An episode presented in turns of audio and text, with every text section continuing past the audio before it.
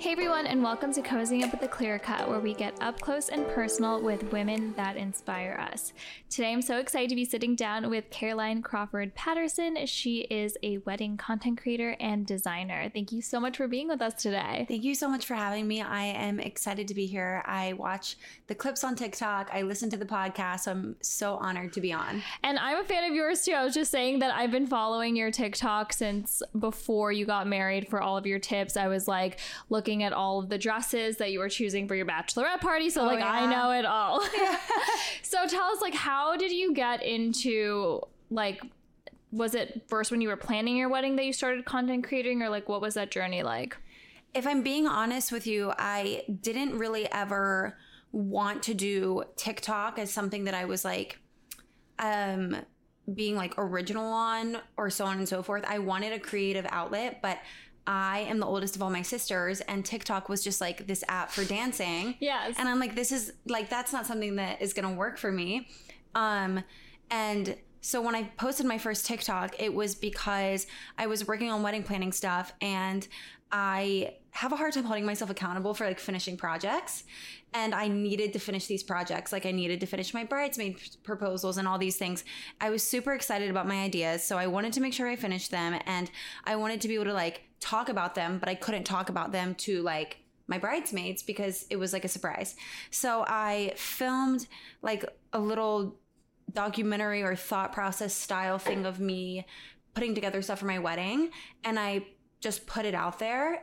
But in my mind, it was like putting something into the oblivion. Like, I didn't know anybody that was on TikTok. Like, I was the only person of mm-hmm. my friends that was on the app. I'm like, no one I know would ever see this. And it's just this huge app of people dancing. So mine's just going to be this like personal little page where I can go back and show my friends, this is what I did, et cetera. Um, and it kind of blew up, and I was like, wait, I was like, what do I do now? Yeah. And so did you start like documenting your whole like wedding process? Yeah. Once I realized that TikTok was going to be way more than just like a place for memes and dances and stuff like that, I really went headfirst into it.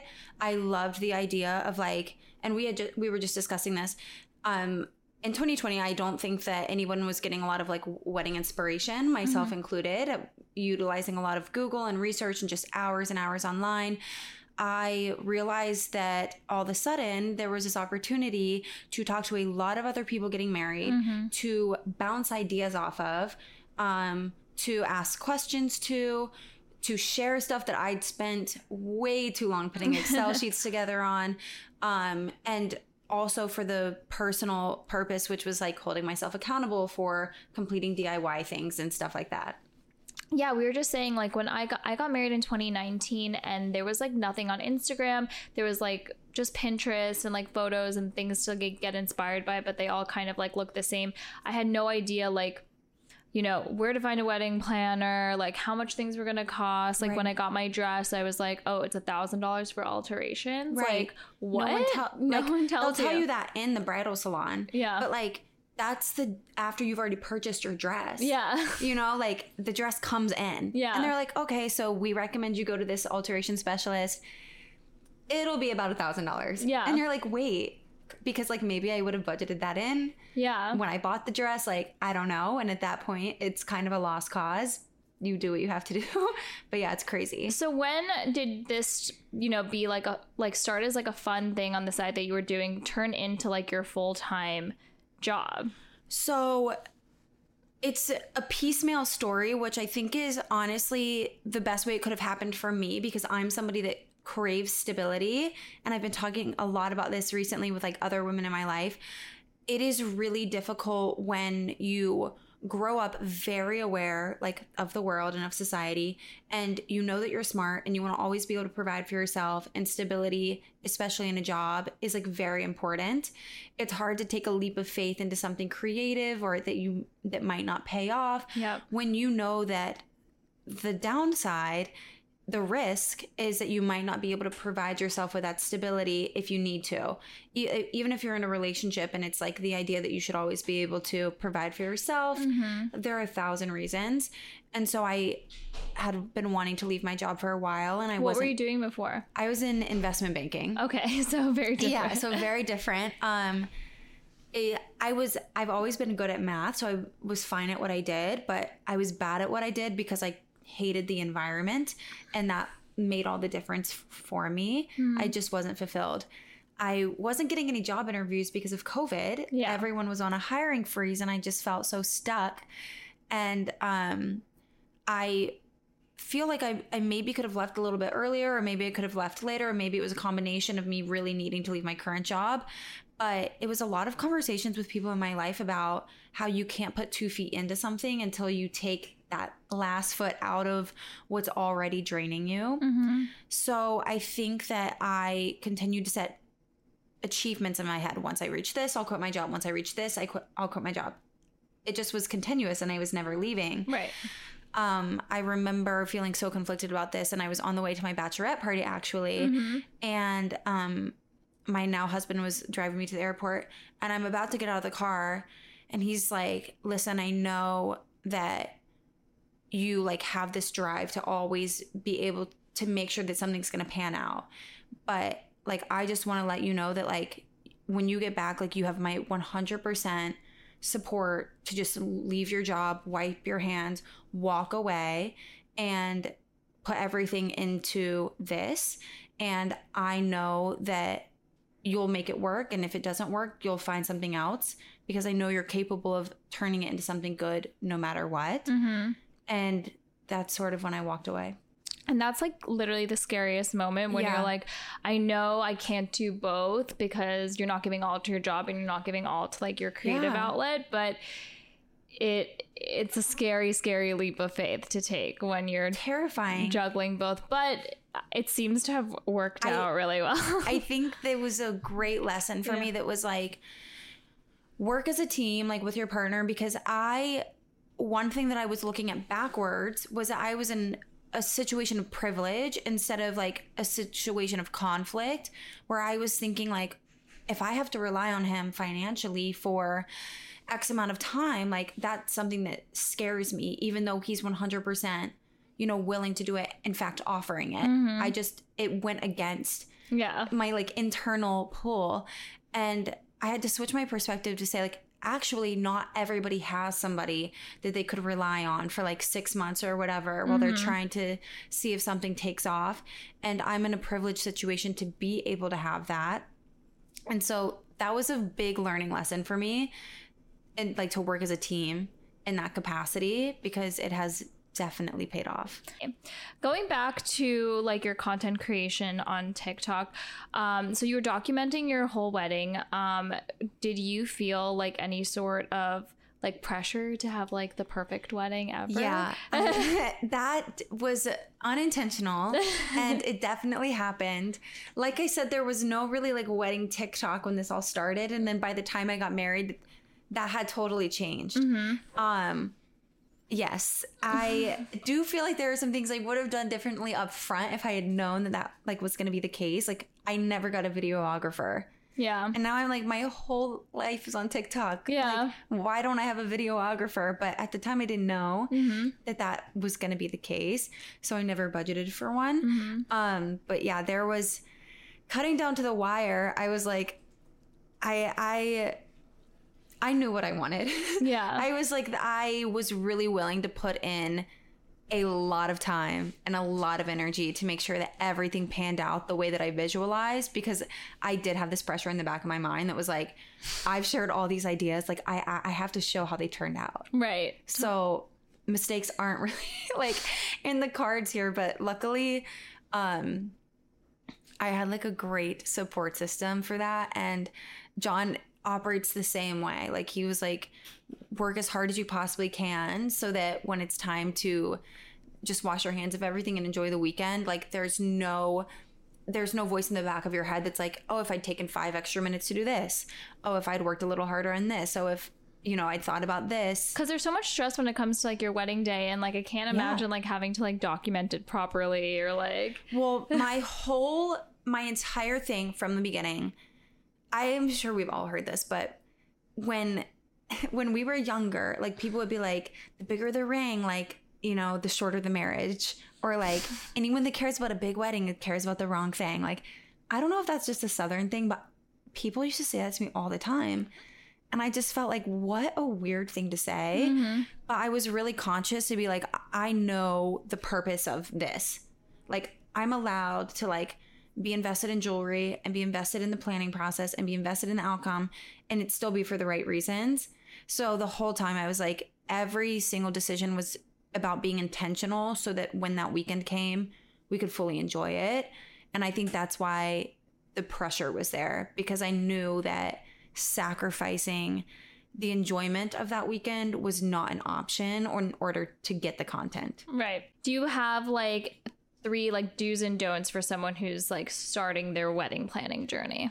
Three do's and don'ts. I think for your wedding dress, only go shopping with your safe people. So like, don't go shopping with anybody you wouldn't normally go shopping with.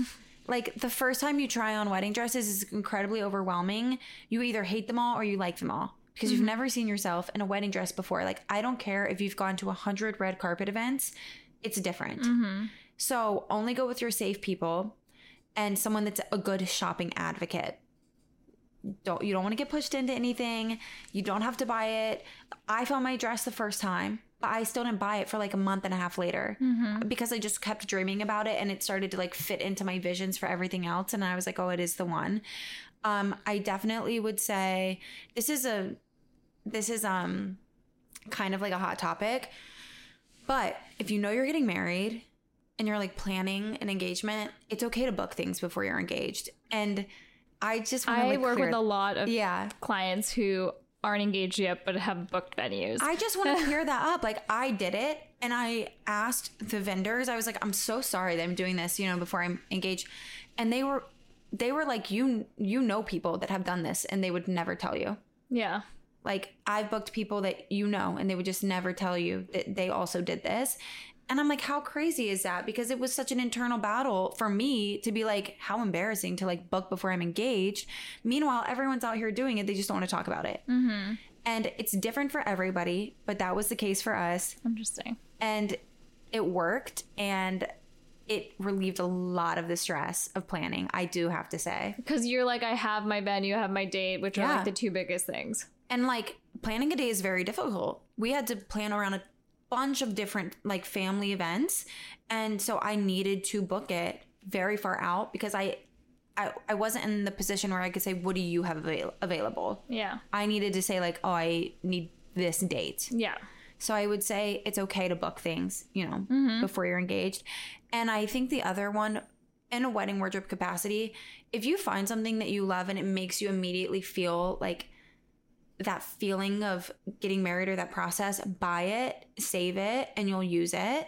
Because the rule of thumb where like, once you're looking for something, you can't ever find it. Find it, yeah. It fully applies within the wedding planning process, and it hits harder because you're not going to have another opportunity mm-hmm. to find that thing that you love. So if you find something you love, buy it and save it. There's nothing wrong with it. And it actually helps with budgeting because you're spending like less at one time. At one time, yeah. Any don'ts? Yeah, any don'ts. I would say don't let anybody do anything that would make you do anything you don't want to do, first of all. But there's a nice way like of, of going about it.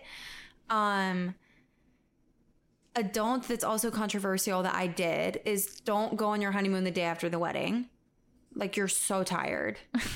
I re- like even if I had waited two more days, I would have been better. Mm-hmm. And I think I would have enjoyed like where I was at more.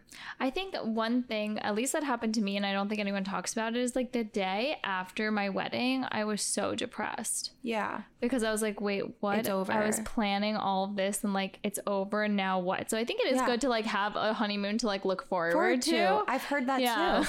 Like, I have friends that have waited and they love looking forward to it. Yeah. And I just didn't feel good. Like, my stomach hurt. Yeah. I was like endlessly hungover. Yeah. Like, oh yeah. I had bags under my eyes. I like my face was puffy, and like w- all those things come to a head, and then you're just like, I just want to be in my bed, and mm-hmm. it takes away from you being able to like be present, like on this great trip that you're on. And you probably both feel that way, so you're probably both just relaxing and sleeping. But if you're going somewhere that you've really looked forward to going to for a long time, sometimes like it is better to wait. Where did you guys go? We went to Tulum, but we were planning on going, doing like a tour of Europe. Um, but this was, we got married in twenty twenty-one. Everything was yeah. still closed. Um, so switching gears a little bit, because we are an engagement ring and yes. jewelry company, I'd love to hear the story behind your ring and your proposal. Like, yeah. did you help design it? Like, how so was the I process? I fully designed it. Okay. So there's no stigma around that either, because no. most of our couples work together. But I yeah. think there are some people that are like, oh, I don't know if it's like the right thing to do, kind of like booking the venue, like if I should be involved or not. You have to live with these decisions for the rest of your life. I just feel like it's so crazy that everyone is like, is this okay to do? Like, it's okay to do if it makes your heart happy, I think. But my ring, um, the most romantic part of like the engagement process for us was the first time we went ring shopping. Mm-hmm. Like, and not for the wrong reasons, but like it was more exciting than the proposal, because I knew the proposal was coming. Like, that's like the first thing. Yeah. Yeah. Like this was, this was the thing that made it real. Like walking in there with him and like asking to try on rings, and neither of you know anything. So did you know what you wanted before you started trying on? Like, had you like looked on thing, things online? Yeah. Or? I kind of knew what I wanted. Um, I think another tip of mine is to have, a, as much as possible, an open mind about everything you do, because what you see on somebody else that you like, whether it's a ring or a dress, is because they picked the perfect thing for them. Mm-hmm.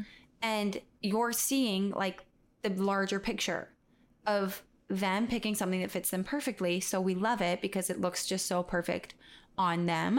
And so we have to have that grace with finding the perfect thing for us. So I kind of thought I wanted an oval, and that was like as far as it went, but I tried on every other cut. Mm-hmm. And I also liked elongated emerald, and John liked a round, and I'm like, oh, this is not gonna look good on me.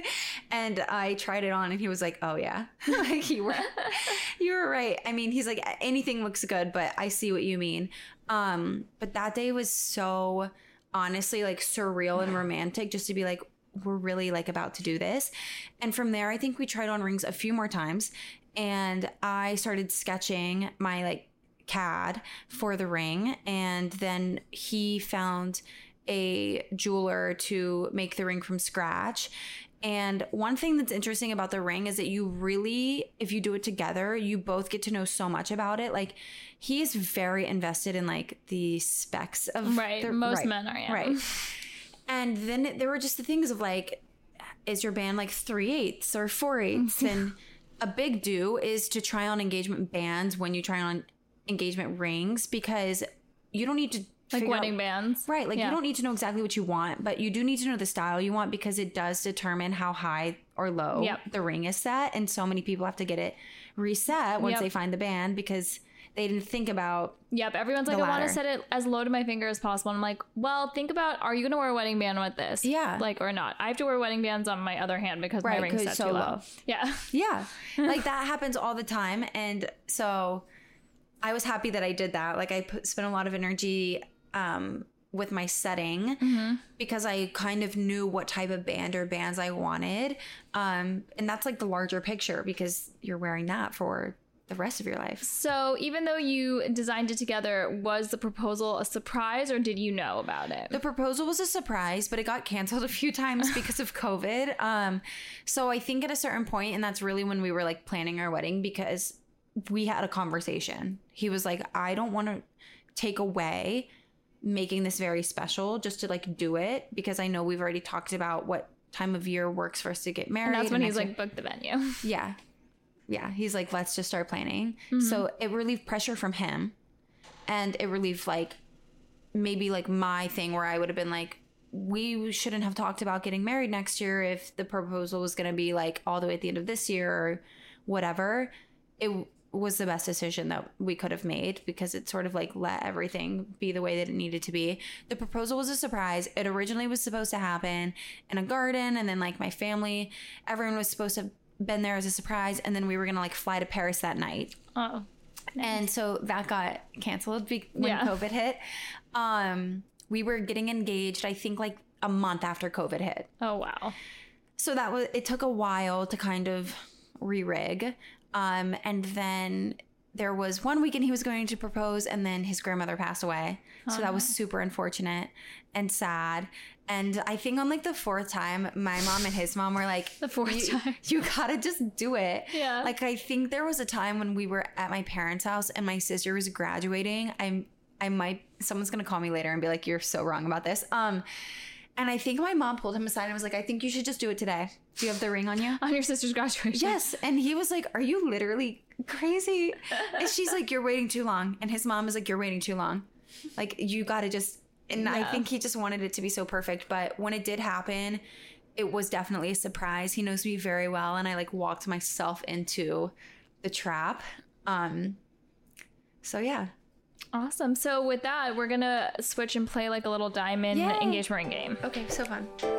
Hey everyone, Olivia here. Hope you're enjoying our episode. Our Clear Cut collection features fine jewelry pieces inspired and designed with you in mind. Our collection is ever-changing and each piece is handmade and made to order here in New York City.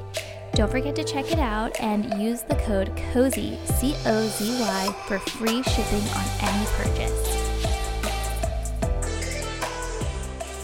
So we're going to play a little diamond game where we're going to rate engagement rings from oh, cool. one to ten. Okay. It's your personal preference, one okay. being your least favorite, ten being your most, and why. Okay. Okay, so we're going to start with this one. It's a five carat emerald cut set with tapered baguettes and a platinum ring.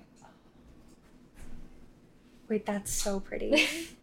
Okay. Yeah, you can try them on. This is like, this is like definitely like an eight. I need to take mine off so I can actually put it on. This is definitely an eight because I love how clean it is. Mm-hmm. Anything it's like that's the clean, I love. Step cut facet. Yes. I love how clean it is. I love this cut. And the only thing that would make it better for me is if like the band was a gold band, because it just works better with my skin tone. Mm-hmm. But I definitely give this an eight, and I love how clean it is. Okay, perfect. I eight love. Out of ten. The next one is a five carat modern cushion cut. Okay. This one's set on a rose gold band with a hidden halo. Ooh. Okay, this is gorgeous. All right, I'm giving this one... Well, it actually looks better on my finger than I thought it would. Yeah, rose gold. I know. Um... Okay, I think this is a seven because I like a more like elongated thing, but I love the gold and I love the hidden halo. Mm-hmm. And I love how it just like reflects through so you can't even see like the band underneath. Yeah, it's the crushed ice faceting. Right. Okay, so the crushed ice faceting yeah. makes that better. So this is the seven out okay. of ten. Next is also a cushion, but this is an antique cushion. Okay. It's an old mine cut. It's set in an antique platinum setting. Ooh, that is gorgeous. Okay. It's a more vintage. It is more.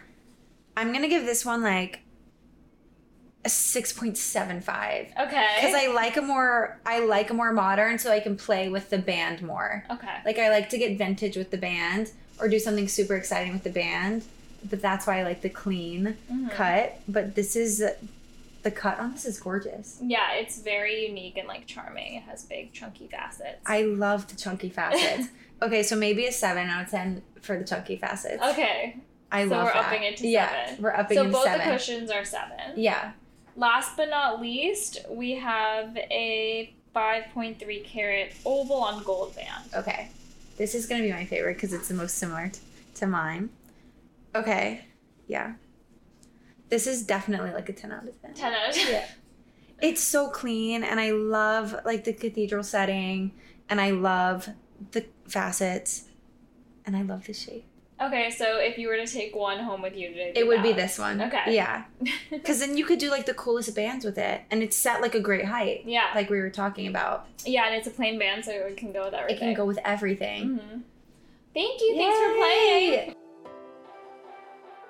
Do you have like any advice for like a young woman wanting to, you know, start becoming like a content creator, like starting to post, but is like kind of hesitant or afraid? Yeah.